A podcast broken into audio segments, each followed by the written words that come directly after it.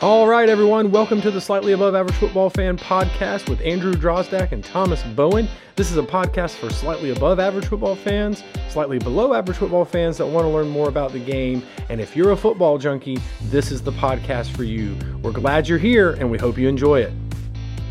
All right, everybody, welcome into the Slightly Above Average Football Fan podcast. This is season four, episode seven. I am Andrew Drozdak. I am one of your co hosts of this show. I'm joined, as always, by my good buddy and co host, the best brewer in town, the coolest guy I know. Man, the list just goes on and on. Thomas Bowen, say hello to the people. Man, you know, let's just let let's go ahead and be honest with our listeners here, and let's and let's tell them the real deal. We weren't going to even have a show this week after that awful, awful game last weekend where the Gamecocks just got it handed to them up in Knoxville. But, you know, Andrew was the consummate professional. He was on me all week. He said, We got to do it. We, we got to do it for the listeners. So here we are, no notes, running free. We'll see how it goes. I agree, man. That was a tough one. Uh, you know, jumping right in fans, if you're new to the show, Thomas and I are what we like to believe to be uh, slightly above average football fans. And what we mean by that is we played the game, we coached the game, we loved the game, we have been studying it our whole lives and talking about it together for years and years now. And we just decided let's do this podcast and, and talk football and break it down uh, at a level that we think is a little higher than anywhere else on the podcast universe. And Thomas, hit on it right there. South Carolina. Thomas and I are, are fans of South Carolina, graduates of South Carolina, lifelong fans of South Carolina. And, you know, so this show centers around the South Carolina Gamecock football team. We talk about the rest of college football. We'll touch on the NFL here, here and there as well. But we mostly center on the Gamecocks. And for that reason, as Thomas said, it was a very disappointing evening in Knoxville for the South Carolina Gamecocks. Uh, you know, when you hear players talk and even coaches you can tell they are disappointed in that out uh, outcome and, and the performance on the field, the product on the field. And, you know, it's just not what you want coming off a big win uh, against Mississippi State, which I know they are not a great football team, but you had gotten back uh, on the right track. It felt like your offense was moving better. It was there were big plays, explosive plays. There weren't as many busts up front, and you know, Thomas. Unfortunately, that all evaporated into the night sky uh, in Neyland Stadium it was a painful night as a Gamecock fan. Yeah, yeah, it, it really was, and just uh, kind of the way that that it happened, where it, it, and we'll get into this a little bit here, but the the way that they sort of they were the first team I saw to really negate Xavier Legette. Now, granted, that the pressure that Rattler was under did certainly didn't help. Things can't develop that way, but uh, there it was just relentless pressure. Uh, even Tree, as well as he'd been playing, like he was just mm-hmm. getting manhandled all night. And but but uh, I will say, when you think about it, final score forty-one to twenty, and I think Tennessee scored that last touchdown with like under five minutes to go.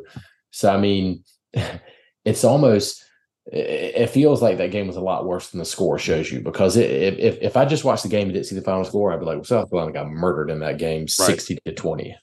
Right. And and there's a key play right before the first half that we'll talk about, or we can talk about right now, actually. Third and long, I believe it was third and 22, under a minute or right at a minute on the clock. The Gamecocks got the ball. It made the most sense, in my opinion. Most conventional wisdom would say you run the ball there. Tennessee has one timeout. You make them call it, so you so you have to punt to them. You have a very good punter uh, and South Carolina decided to be aggressive, try and throw a pass. And it was high, sailed over the receiver into the waiting Tennessee player's arms, and he takes it back for a pick six. Uh, you know, that's demoralizing. That that takes the wind out of your sails. It's just a, a gut punch right before halftime. Uh, you know, Coach Beamer's been asked about it multiple times. He said they kind of played out the scenarios. Tennessee had a very good punt returner, you know, and all of those things the only thing I'll say here is, you know, anytime you do anything in that regard, you, you if it goes poorly, you're going to just be called wrong. You know, if if he complete if Spencer completed that pass, I believe it may have even been to Xavier Legette, and Xavier makes a move and he goes and scores a touchdown or he gets. I think it, I think it was O'Mega actually. Okay, it was an O'Mega, and, and O'Mega goes and makes a huge play, then everybody's going, "Wow, look at you know, look at D'Lo and look at Shane Beamer, the risk takers, and look what it did for them. Huge momentum going into the second half." You know, that's the the flip side of the coin. But unfortunately, in my opinion, and I'm just a fan, I, the risk reward there is is too too much of a not an equilibrium. You the, the risk is too high because even if you incomplete, if you if you if that pass just falls incomplete, you've stopped the clock for them. Now you have to punt it, and they have a timeout. If you complete it, it's third and I believe 22 or 17. The likelihood it was behind the sticks already. It, eh, the likelihood of getting a first down there and not having to punt is extremely low. Uh, you know, it just it felt as though there was an over aggressive moment of thinking we got to do something. We we have struggled most of the first half offensively. We've got to do something. You mentioned Tree Babalade uh, out at left tackle, true fe- freshman. I promise you, Thomas, he has not seen a speed rusher like that in his entire life. Absolutely. Uh, because when he was playing high school football last year, the guy who had that much speed is probably playing inside linebacker or safety or is probably on offense. And yeah, you know, I think about like Micah Parsons, for example, in the NFL, great outside linebacker for uh, Dallas Cowboys, edge rusher, does a lot of things. He was a high school running back because he was so darn athletic. Ray Lewis was a high school running back because he was so athletic. In high school, your best athletes aren't going to be on the edge because you don't have that many elite athletes. You're going to put them in more more dynamic spots. He, I mean, Tree just didn't have it for that guy, and I understand it. And the problem was we were having the same similar kind of trouble over on the right side. It was just a, a tough, tough night. Again, it's not what the the Gamecock faithful and, and, and team, and I think even some national media. I mean, Dez um, on College Game Day, he he just to win the game, and you know even Kirk and and some others hemmed and hawed, and they didn't see it as a twenty one or 12 12 point line and certainly didn't see us losing by 21. And it, it was just, you know, a bad situation. Like you said, that late score, five minutes left, the pick six at halftime. But you know, I mean, it's it's always the if thens, if thens, if thens. You can do that all day. But at the end of the day, it was just not a great performance, a step backwards. The good news for South Carolina, if there is right now, is that you have a bye week. You're not playing anybody this week. You've got time to heal. The Gamecocks need to heal up. They have several injuries at several key positions. And also, you know, you have a, a game like that, it's it's best to have that week off so you can really flush it mentally and, and physically and all of that because you're not having to necessarily jump right into game prep for the coming week. And it's a tough one. Uh, I'll talk a little bit here offense and kind of go position by position, but it, it's, you know, the writing is on the wall starting at the quarterback position, you can't ask Spencer Rattler to do much more than he's done so far this season. Yes, the pass at the end of the half was a bad one. Um, shouldn't have shouldn't have thrown that ball. Um, you know, I'm, I'm, sure he'd like to have it back, similar to the the passes that he got intercepted in. Um, got intercepted in the Georgia game second half. He was certainly pressing, and so that's that's a problem there. Running back, Thomas, we saw a huge run play. 75 yard run, 74 yard run by Mario uh, Anderson. Looked yeah, great. he had 100, 100 yards on the night, 101, I believe. Uh, looked great. Red the, the Red Sea parted. You know, I, he was barely touched on that play. Showed some speed that I didn't know he had when he got to the second and third level. And so that was, you know, you're you're sitting there going, oh, okay, maybe maybe we can do this. Maybe we can do this. Uh, and you know, unfortunately, it all petered out. We'll talk about some reasons why in a second. Thomas, one of the position groups other than offensive line that's hit the hardest right now by key injuries is tight end and wide receiver. The a great time to heal yourself up. The best way to heal up is ice up. Where can folks get some ice if they need to heal up their wounds from this bad game last week? That's right. That's right. And that is very true. Good time, good time to get some ice on those wounds. Get it ice cold. Keep your coolers cool you know the weather's getting cooler outside but hey you still need that ice for your cooler for your bourbon drinks got to keep your beer cold So I'll tell you, go see our good friends at Twice the Ice. Folks, if you're still buying your ice from the gas station, you are doing it wrong. Not only are you overpaying, the, the quality is crap. A seven pound bag is almost $3 now. You'll be lucky if you find one that's not a solid chunk of ice. So find yourself twice the ice machine where you can get a 16 pound bag or 20 pounds directly in your cooler for only $2.50. And we're going to hook you up, our listeners, with a free bag, no strings attached. Go to tticlub.com backslash Lake Murray Ice for participating locations. And when you're at the machine, text the word average to the phone number on the machine and you get yourself some free ice. Easy as that, Andrew. I'll tell you who who might need some ice also is our offensive line after last week. Goodness gracious, that is correct. Um, offensive line, we talked about it, struggled. I saw a graphic during the game that said South Carolina's offensive line had given up 19 sacks, uh, and Tennessee's offensive line had 19 on the season. And that number definitely increased uh, on Saturday for the Vols. Um, you know, it's been talked about to death that this was a revenge game for them. That place was insanely loud. That place was rocking. Those those players were fired up. You know, Spencer kind of made a comment about it being their Super Bowl. I think that made a bit of, a bit of a stretch for him, but you know, I understand what he means there. And you know, again, just not great when you have an 18 year old true freshman, even one that is as talented as Tree Babalade out at left tackle, he's going to have nights like he had where Certainly. he's just never seen that before. If you're an offensive line person and you like to watch that group, I want to encourage you go watch, not just because they're my favorite football team, go watch the Philadelphia Eagles play. Watch Lane Johnson at tackle. His kick on the on his pass pro is exactly what Tree needed to be doing and Tree hadn't mastered that skill yet. Um, I mean, he that that's the uh, the rusher was past him where he was out of his his kick really a lot of times, and he did the cardinal sin in football as an offensive lineman. His shoulders turned. Once you get your shoulders perpendicular to the offensive line of, uh, to the line of scrimmage, you're done. You are done as an offensive lineman. You have to stay square as long as you can. That's why that kick on pass pro is so so vital when that's why they want those tall guys out there. Their legs are longer. And if you reach out there and jump, I mean, it's it's it's a, a true skill. People make jokes all the time. The big boys up front, those dudes who are really, really good, they're great athletes. They're great athletes. They're just big. And what he was having to be able to do, and I think he'll develop that skill. It it just isn't something he had to do as well as much in high school. And then, you know, it just gets in your head and you're like, oh man. And as soon as he's trying to set up outside for that big rush. Now the guy's going to come back inside. Your weight's off. I saw on the other side, uh, you know, again, trying to make up for a speed rush. And we had guys uh, getting ragdolled over there, getting straight up run over. Um, it was just not a good night for the offensive line. Uh, you know, there was mo- movement at times in the running game, like I mentioned, but overall, that was not great either. But the pass pro was was really poor.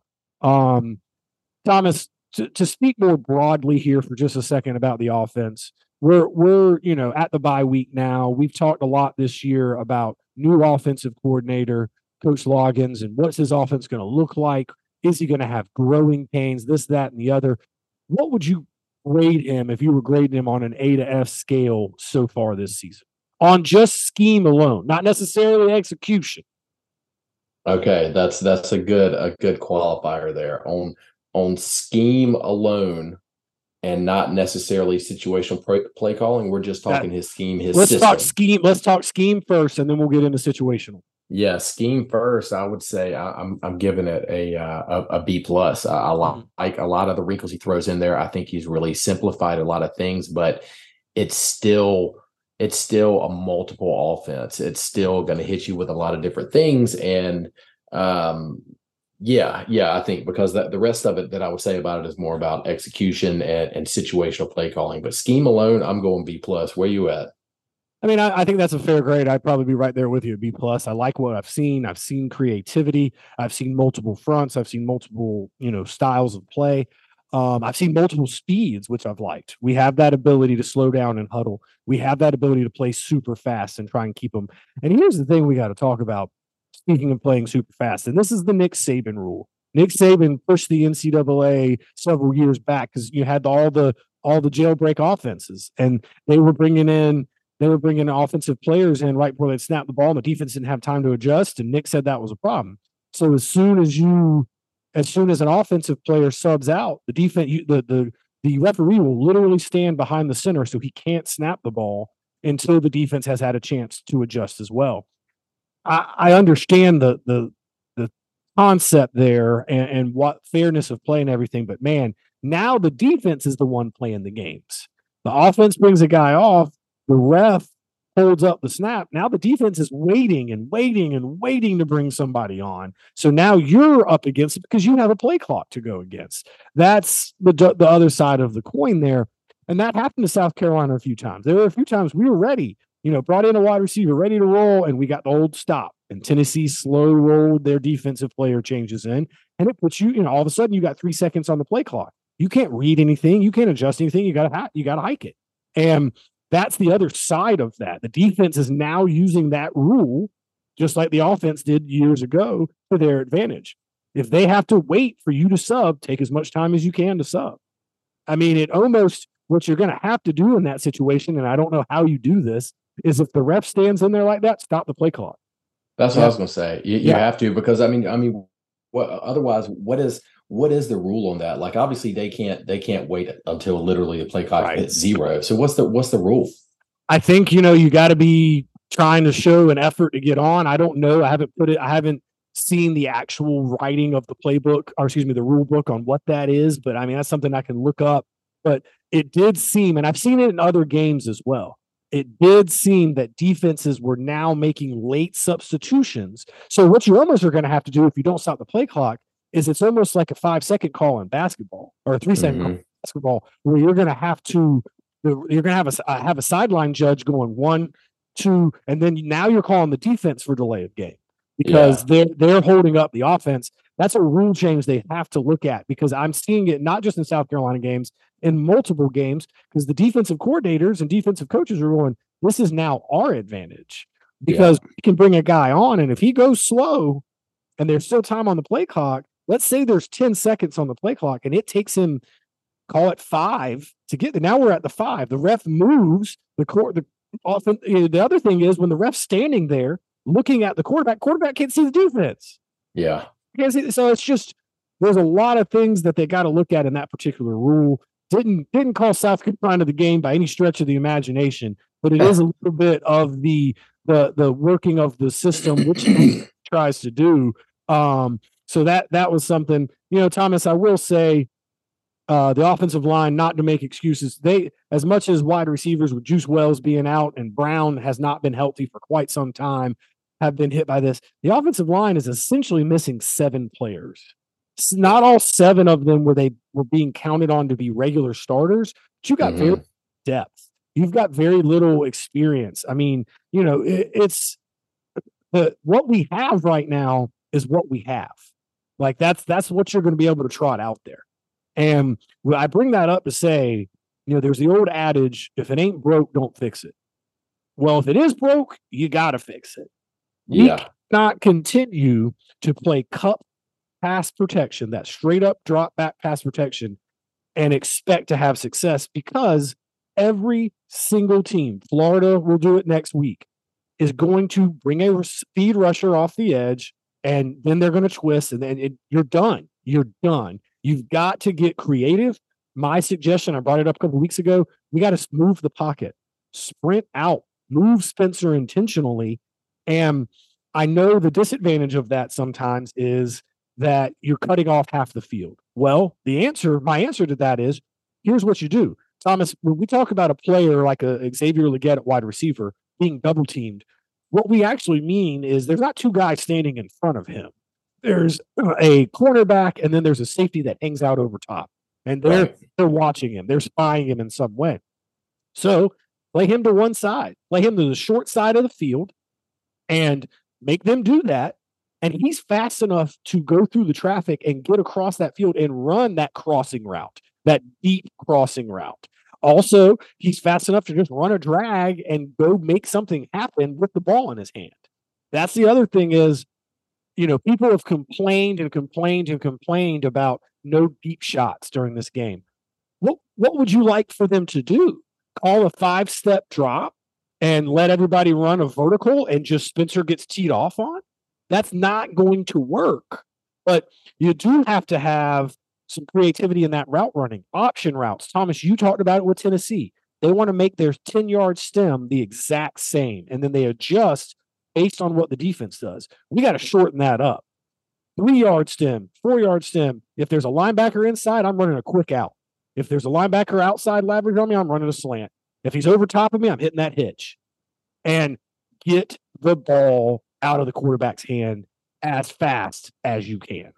And it's something else that a lot of people have been have been screaming about uh, Nyck Harbor. You know, why isn't he in there? Why, why is you know he's so big, he's so fast, all that. And and and of course, you and I have talked about it. You know, there's you're not just out there just just just running wide open. You got to know the routes. You got to know the plays, and also it's how the hell is are we supposed to get the time to develop a deep ball when he's under duress so much right. time? Right. But one thing I did think about, and this this may sound silly, but it, it, it also kind of sounds like a no brainer at this point. The few times that Harbor is in there, mm-hmm. that he is he is spread out, would it not make sense to at least have a, a tag or hot route to where, let's say, for whatever reason, we get the defense where somebody's press man on him and it's a cover zero, meaning there's mm-hmm. no help on the back end. Now, mm-hmm. my thought in this situation is that means if that's happened, you call that tag,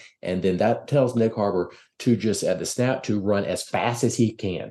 Because mm-hmm. if he can get through that jam, he's gonna be he's gonna have separation from that DB within 10 yards. So then you don't mm-hmm. have to wait on the deep ball to develop. You know what I mean? I do. I do uh, uh, know that exactly what you're saying. And here's the thing. I again, I go back to the Eagles, not because they're my favorite football team. It's just the one I watch all the time. The Eagles did this with Jalen Hurts against the Commanders this season and AJ uh, this past week and AJ Brown. They're one of their best wide receivers. The the Commanders were trying to rush Jalen all the time to put him in a situation where he had to make a, a, tough decision. We they ran the Eagles ran a few times where it's that rock back and throw. It's almost a fade route, and he's putting as much air as he can underneath it with the idea that AJ is going to go get it. You can do that with Harbor, even if they have a safety. You tell Nyck, like you just said, snap of the ball, give him the inside slot.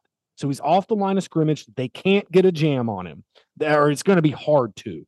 And they, you put him on a straight vertical, and you tell Spencer, we ain't reading a thing.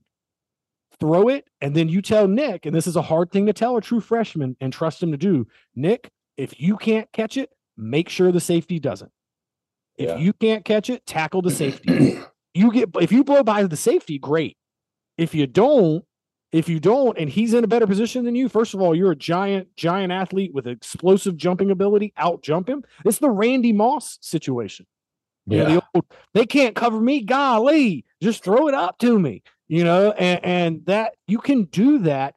But again, you got to have confidence. You're asking a true freshman, an 18 year old, to go, okay, I can't get to that ball. I'm going to just have to knock it down. I got to play DB or I got to just straight up tackle the safety and take an offensive pass interference and not give up a penalty here. What, whatever you, you got to do. Yeah. You got to, I mean, that's, that's literally the coaching point. Nyck, you don't think about a darn thing. We tag it. Maybe the safety's rolled to the other side. Maybe you've got look, you've got Harbor in that slot, and you've got Legette on the other side. Legette on the yeah, exactly. Now you're making that safety make a hard choice, and if he makes the choice to roll, that's all that that's all Spencer looks for. Did he just roll to Legette? Balls out. Did he take yeah. a step to the other side? Balls out. And you're throwing it like a punt almost. You're you're getting air under it. It's the drop it in a bucket throw. Again, it's very much like the fade. And you know, with when we had Alshon Jeffery, and you could just run the fade with this kid. When we had Alshon Jeffery, that was the old joke. Spurrier said it all the time. We got in the red zone. He was like, "We throw throwing the fade to to Alshon at least once." If he can't catch it, he can knock it down. And you can do that sort of thing. But I bring up Alshon. That was another guy. We heard grumblings, grumblings all season, his true freshman year. Where's this superstar? Where's this superstar? It was five, six weeks in before he came on. In the Kentucky game was his coming out party that year. Maybe that can be the Florida game for, for Nyck. It's a home game. You know, you don't have the crowd all over you. Who knows? We'll get into that in a second. Thomas, the other thing, and, and I talked about this previously, this great time. And they talked, I've, I've seen Shane Beamer talk about self scouting. So, what that means is usually you have a scout on your team, several GAs, graduate assistants, and they are breaking down film. What are the tendencies of the other team? What do they like to do in certain situations? Well, now you're going to look at it and scout yourself. What tendencies do we have? What could we be giving away? If it's third and long and we come out in this formation, does the other team have a good idea of what we're doing? Because if they do, we got to get away from it. The other thing, and I mentioned this before, when you're struggling in the run game and you're multiple in the run game like we are, find what you're good at and stick to it. Now, that doesn't mean you run the play the exact same way every time. You don't run inside zone with with Mario Anderson on the left side of of Spencer Rattler and he sticks the ball in his stomach and he might pull it out and throw. You can't do that every single time. That's easy to defend. It's window dressing. It's window dressing. My old high school football coach, Coach Davis, used to tell me that it's all smoke and mirrors, Andrew. You find four plays you're good at, and you run it out of every formation you got, and you make it look different. But for your team, it's the exact same.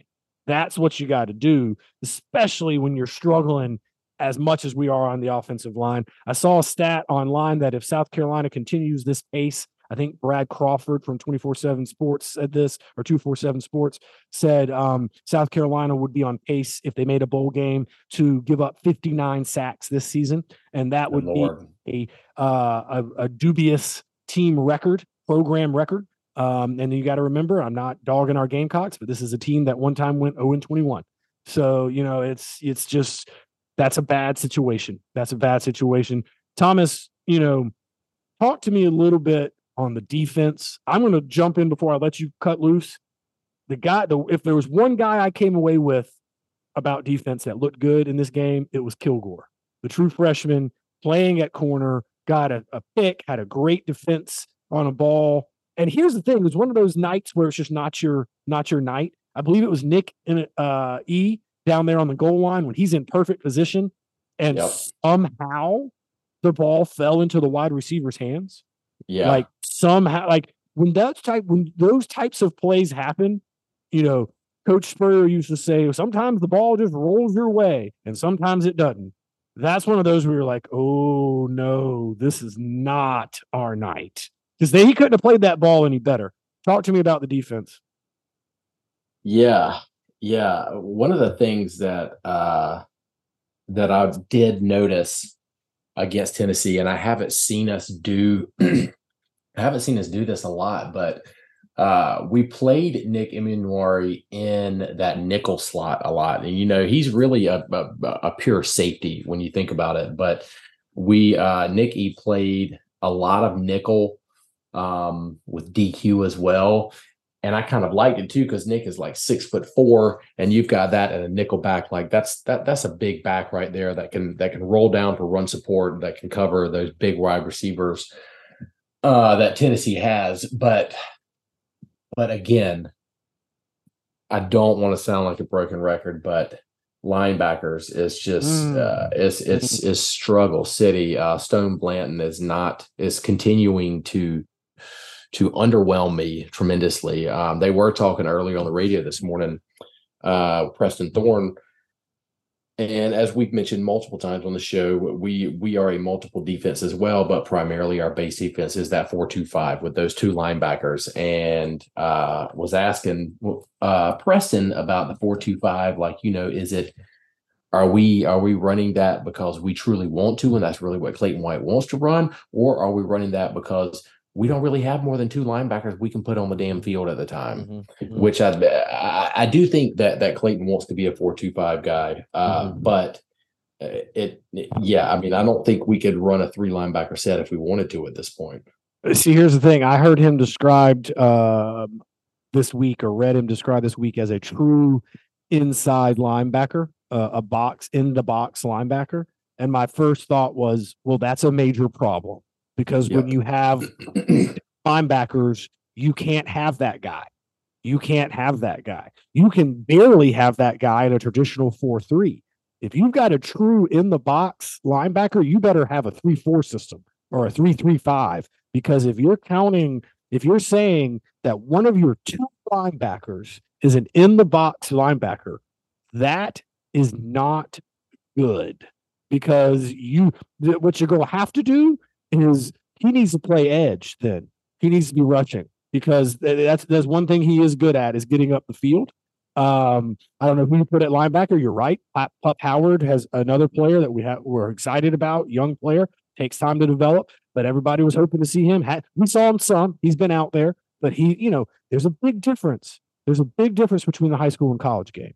Huge, huge difference on what you're asking a linebacker to process and what you're asking a linebacker to see. And and it's just you know, again, I go back to when it was said he was a in the box linebacker. I was like, well, first of all, the game isn't an in the box game anymore. And second of all, when you only got two linebackers, that ain't good. Yeah, it's it's very uh it's very similar to to the the Brent Venables defenses at Clemson, where they always had that middle linebacker goon, the Skalskis of the world. Yes, everybody yes. remember that. That is you know what? If if if they if they get put in conflict and have to p- cover a pass, well, they're screwed. But if that's just running straight up the middle, mug pressure, blitz up the middle, yeah, those guys are pretty good. But yeah, again, that is a more traditional four-three over defense where you've got right. two more linebackers to cover people, cover the flats, cover those hitch routes. And Stone Blanton just ain't got it. We got to hope that Puff Howard's going to come on. Um, I will also say that um, defensive line didn't have a great night the other night either. Tennessee did have uh, Mays, I believe his name is their all-world yep. center came center. back, and and you want to talk about like a, a, quarterback of the offensive line. Mays can call the protections, he can call the checks, he knows that offense in and out, and I think that was a big big boost to that Tennessee offensive line. Who is the ESPN sideline reporter? Cole something. He was at our game. He's bald. Uh, Cubelic. Cubelic. He, I think he's an old offensive lineman. Yeah, he, you're right. He made a statement that I was like mesmerized by, but also kind of shocked by. Not only does Mays can Mays be the quarterback out of the offensive line, he can straight up trump the quarterback. He can stop the quarterback from calling the snap. He has the ability to go, no, no, no, no, no. We're not ready to run that play.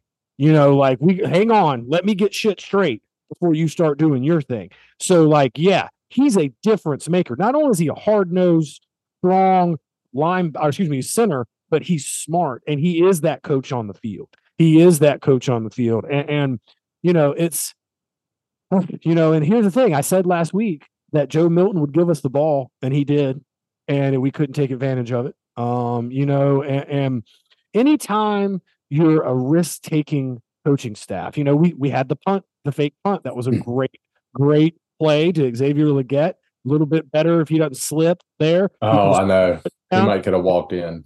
And, and that's a huge play. But when you play that style and you try to do the same thing on third and 22 on off, you know, it's it's a it's a it's a give and take situation. That old riverboat gambler style. Sometimes you win, sometimes you lose on that. And again, those plays didn't decide the game. This let's just call a spade a spade here. Tennessee was the better football team. Tennessee Absolutely. was the team across the board you know, I'm I'm not, you know, I'm just talking across the board. They were better. Um it was their it, Super Bowl. I, I, I, saw a rumor, and I think it's a joke that they're on a bye this week, I think, as well. And they're talking about jokingly having a parade that they beat us just to like because Spencer made that joke. That's pretty good. I, got to give it to them. Yeah, them to If they actually do that, like that's I, am here for it. Um, as much as I, am not a fan of Tennessee, that's that's some pettiness that I can can get behind. All right, yes. Thomas. As we try to literally flush this game. If you're the court, if you're the coach, if you're Shane Beamer, you have a bye week. Obviously, you're trying to get healthy. But what is your other key focus going into this game or going into this bye week? There's two things. There's two things that I think this program needs to focus on more more than anything else in this bye week. Number one is the pass protection. And number two is honestly the pass defense. So it's it's and look, I think the we we've talked about this in past episodes that um you know a lot of times it's it's it's a lot more difficult to pass block than it is to run block it, mm-hmm. especially if you're not running up a, a zone blocking scheme mm-hmm. you know you've got to be able to pick up different things my point is is is that this offensive line hell even last week against tennessee like I think they're much better at run blocking than they Yeah. are at pass blocking. So you've got to work on that pass protection. And as you mentioned earlier, if you can't fix that with the offensive line, whether shuffling things or changing their footwork or anything like that, then you got to change the play calls. You got to have those sprint outs, those rollouts, get it out in space, have some jet motions. Um, and then on the back end, on the back end of that defense, uh, I would really like for them to continue to work with Nick E and nickel some more. Mhm. And because I really like having him down in the box for run Yep. support, particularly when we get up against games uh, against teams like Kentucky that have shown they can run the hell out of the ball. And Boy, they howdy, have inside, an inside the tackle runner. Stone Blanton better have 25 tackles in that Kentucky game. he better he better be blowing it out that game. I agree with you. I, I agree with what you said there. You know, here's the thing. You uh, you made a great point. Pass blocking is ten times harder, in my opinion, than run blocking. If you look at an NFL offensive lineman, you know guys who get drafted number one overall, this, that, and the other, left tackles. If they ever bust, it's typically if it's field production, it's because of their pass pro. And pass pro is hard. It is a tactful retreat. The best way I've ever heard it described. You are giving up ground, but not too much ground. You know, like it's it's a it's a controlled retreat and it's hard and, and it's very very tough skill. It takes an elite athlete, especially at the left tackle and the right tackle position now. And it's and the game has changed. We no longer have defensive ends. We have edges. So you you may see a three point stance, you may see a guy in a two point stance, you may see a guy in a weird track stance. Like they do all kinds of stuff now that makes it harder for the offensive line. I think again, my my key would be as the coaching staff. Number one, get this team some success. You know, you, you're not going to pretend like you didn't just get whipped, but they they got you know you can't be in a good mood right now. But get them some success. Second thing is, what do we do well? Now, okay, we found what we do well. How do we disguise it so it doesn't look the same each time? And how can we play off of it? If we start having success with the inside zone, how do we mask it so it isn't the, the good old simple handoff inside zone? Or what's our play off of it? And it can't just be the pull the ball, throw the throw the uh, RPO slant because they're going to jump that. And it's the defense is what I mean there. So you got to figure that out. And Thomas, you got to get creative. You got to get creative. If you got something in your your playbook that you haven't really pulled out yet, you got to bye week. Start start working on it. And here's the last thing I'll say. You know, they had three weeks of practice, or three, excuse me, three days of practice this week. I hope, you know, they used to talk about Monday night football when Spurrier was here, and that was the young guys' time. I hope there was some young guys' time this week because you got to be looking out there and going, is a true freshman who might not be all the way there mentally. Can we put him in a situation where he can be successful and bring us more success as a football team than what we're trotting out there right now? We may not be able to do all the things we want to do. We may be able to not be able to make the checks and the changes and and the audibles that we want, but is he a good enough athlete that if we can put him in a position to succeed, that's where coaching comes in. That's where coaching comes in. You you have to be able to to think about that. This is the time to think about that. If they only had three weeks of practice, I know you got to recruit and do all those things. Everybody better be in their playbook. Everybody be, better be watching film. Find answers. This is the week to do it. All right, Thomas. Let's look at uh, a quick trip around college football here. As we've gotten into the season, Thomas, I I, I kind of feel like this is a loaded question. It sounds simple enough, but who's the best football team in college football right now? Oh my God. Eh, eh, This is uh, this year uh, answering that question right now, where we are almost halfway through the season, is the hardest question to answer. I mean, you've got 9, 10, 11, 12, 13, 14, 15, 16. You got like almost 20 teams that are undefeated right now. Uh, I I will say this that um, I love the parity here, but there there's more parity this year than there ever has been. I will say that Georgia has not looked like the true number one team, but I can't No. tell you who has because I don't think anybody has looked like the true number Mhm. one team. Mhm. I think Ohio State is a bit of a fraud at number 4 Mhm. Geez, I mean, honestly, right now, maybe Texas. Maybe Texas is the best team in the country. Oh Lord, the Texas are back is back chants are already starting. Um, I think you might be right. I mean, what what do you make of Southern Cal? They, I, I mean, they got no defense, man. No, no defense. I mean, yeah. Now, granted, as long as Caleb Williams is healthy, they can. If they need to score eighty points, they can score eighty points. Right, right. I saw uh, somebody said find you a friend or a, a, boss that is as loyal to you as Lincoln Riley is to Alex. Is it Grinch? Because yeah. he's used him at Oklahoma and now at Southern Cal, and their defense has been their Achilles heel the whole time. It was like yeah. if that guy is that loyal to you that he, you're killing their chances to to make a run at the national championship, that's a guy you want to count on. Um, you know, I, I, you're exactly right. I love the parody. You know, it's never fun when unless you're a fan of that team when Alabama's steamrolling everybody, or Georgia steamrolling everybody, or, or Oklahoma and Texas and all the teams that have done that, Florida, Florida State, that gets old. I mean, it gets stale. It's like, oh, who they're going to kill today. And, mm-hmm. you know, so it makes it more fun. Um, you know, seeing Georgia give up 200 plus yards to Auburn in the run game, and granted, that's wild. Auburn, that's wild to me. Wild to me. Um, so that is super uh interesting. You know I, I, I honestly don't have an answer. I guess i mean georgia's ranked number one and they're the national two-time defending national champions and they're undefeated. So i guess until somebody knocks them off they're the best team in the country but i don't think they're great. I don't think they're uh unstoppable. They're certainly not dominant. Um thomas so on the same kind of vein, you know wavelength there who surprised you this season? Who who has shown you oh wow they're they're better than i thought they'd be Washington is one team now, and I'm sure a lot of people are saying, well, yeah, they got Michael Penix Jr. like he's legit Heisman contender, but they've got defense too, and like they're another team that, as you know, eh, maybe by Pac-12 standards, has had a solid defense before, but they're they're more of that offensive team as well.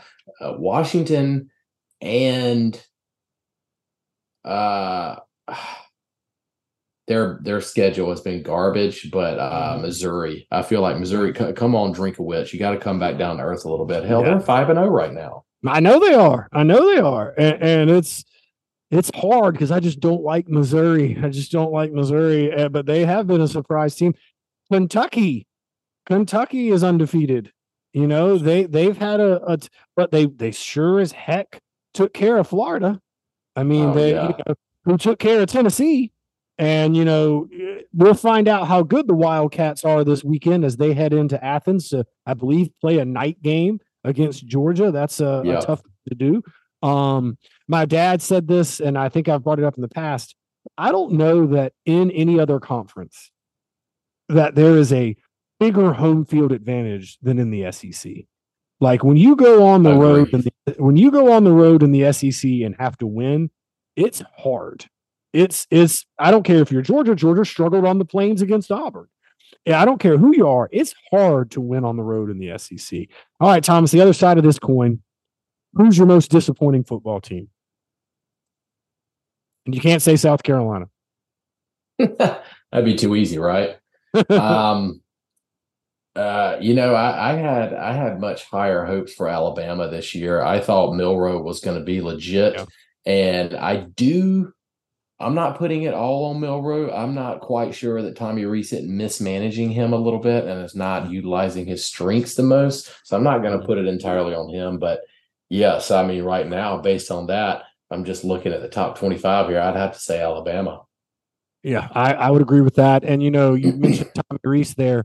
The old, you know, Nick Saban trick of just plug and play with a new offensive coordinator you know, and they they keep the same system, they keep the same terminology, and the offensive coordinator has to learn instead of the players.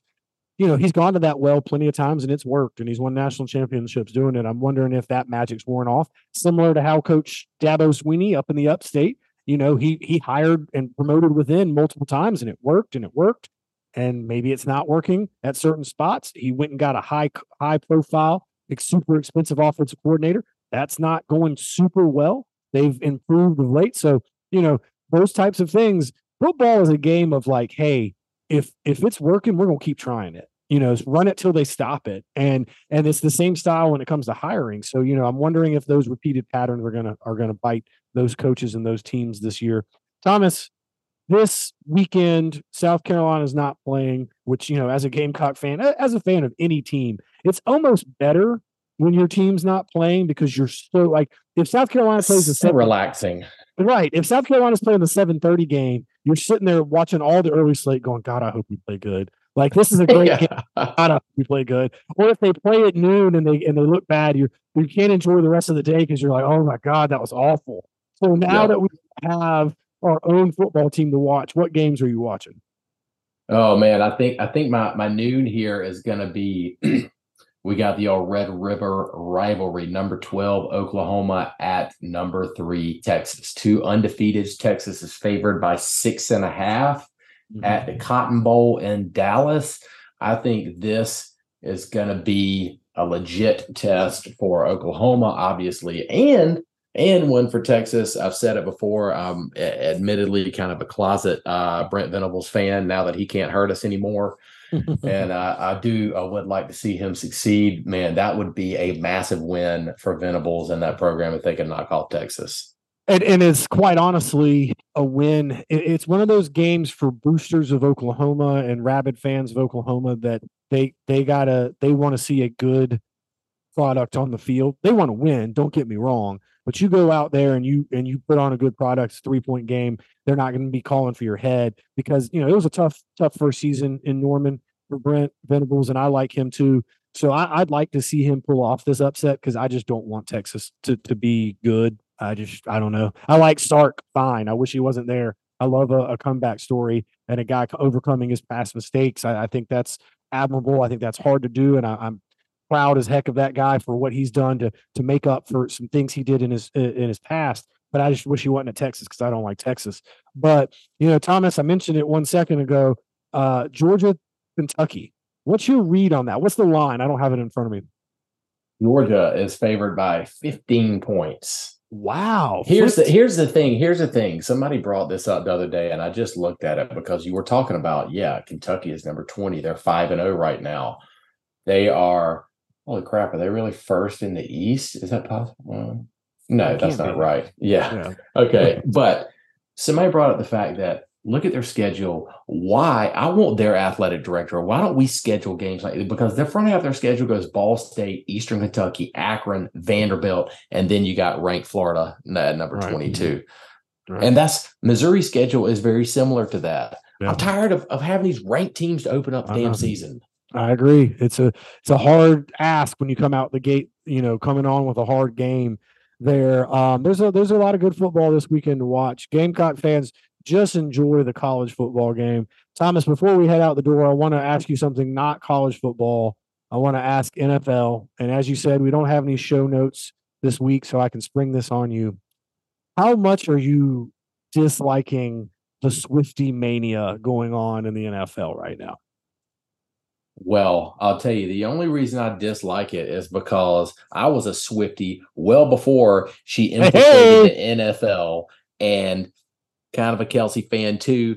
It's yeah. just going a little overboard here. Like, yeah. I mean, it's it's it's getting to be a little much. I do think it is hilarious though. All these new football fans, and I've right. seen um, some videos where they're like, "What's a down? What's a what's a turnover?" And I'm like, "Oh, my sweet sweet summer child." So what's funny about that? Travis Kelce and his brother Jason Kelce have their own podcast, The New Heights. It's great. It's a really great show. They've they've started getting more listeners because of the Swifties, and they have a segment called No Dumb Questions. And I, li- I listened to their show for the first time in a couple weeks this week, and it's all Swifties. Like it's all all the questions oh, are like, why is there a one point conversion and a two point conversion, and why wouldn't you always go for two? And like you know, like what's going on? I don't understand. So that that is you know one of the things. And now there's this is my favorite complete tinfoil hat in the dark areas of Reddit, Eagles football fans uh, boards that I go to. So Swifty is from right outside of Philadelphia in Pennsylvania.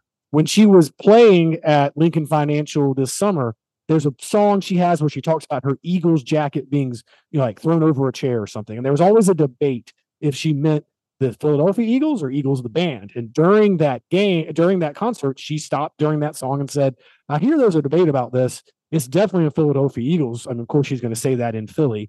it's a definitely a Philadelphia Eagles jacket. Go Birds, and the place erupts. So the the the deep tinfoil hat theory is she's going to do all of this, get Travis Kelce in love with her, and then break his heart right before the playoffs to help the Eagles to help the Eagles not have to play them in the playoffs. So oh, that that's the I deep love it. foil, and she'll get another hit song out of it. It'll be great. The Eagles will win the Super Bowl. She can sing that song at the parade. It'll be fantastic. But uh, no, I'm I, you know that's that's a hilarious theory. Here's the thing I, I here's the thing I struggled with about last week's game, the Jets, right? And I know it's New York City, so there's a lot of celebrities there. It wasn't enough that Taylor came. She felt like she needed to bring her famous friends with her. So Blake Lively's there with her husband, Ryan Reynolds, who's good buddies with Hugh Jackman. They're filming a movie together right now. And, and like it just went into full mania. But there's a great screenshot of Brittany Mahomes, Patrick Mahomes' wife, that you know, she's she's a big social media, wants attention. And it's like in the bottom right part of the screen where Taylor's cheering, she looks miserable because now she's not the center of attention of chief fandom. And like everybody's just loving her like she hates it because she's like i used to be that. And now it's like where's taylor? Show taylor. What's taylor doing? Oh so- no. really funny. I enjoy it. All right. Got off the rails there but I, I enjoyed those things going on in the nfl eagles keep winning let's do this uh, undefeated thomas uh, if folks want to follow us on social media they can go to at saa football fan on both instagram and on Twitter. Uh, and if you want to shoot us an email at saafootballfan at gmail.com is a way to do that. Follow us on Facebook at the Slightly Above Average Football Fan Podcast page. And Thomas, as we head out the door, tell the people whatever you want to tell them. Everybody, to all my Gamecock fans, enjoy enjoy this bye weekend without the stress. The weather is nice. It's almost time to get the fire pits ready. So let's enjoy a great day of football and some nice cold beverages. See ya. See ya.